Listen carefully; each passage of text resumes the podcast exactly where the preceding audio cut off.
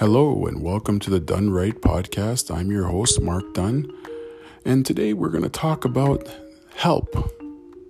What does help really mean? Well, when we look at life, no one becomes successful on their own without the support of others. So, help is required. Help is a mandate. It's your duty and obligation to look for help. Now, where people have a challenge with help is that there are those that feel one, their ego's too big and they can't ask for help because they've portrayed themselves as being something that they're not, but due to the image that they uphold, they're not being their authentic self.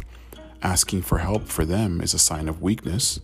And number two, those who are not wanting help, they may not want help because of insecurities and fears, and, and most importantly, fearing the judgments that come from others. But until we realize that help is important and is just as important as breathing, your situation can't improve or you can't change.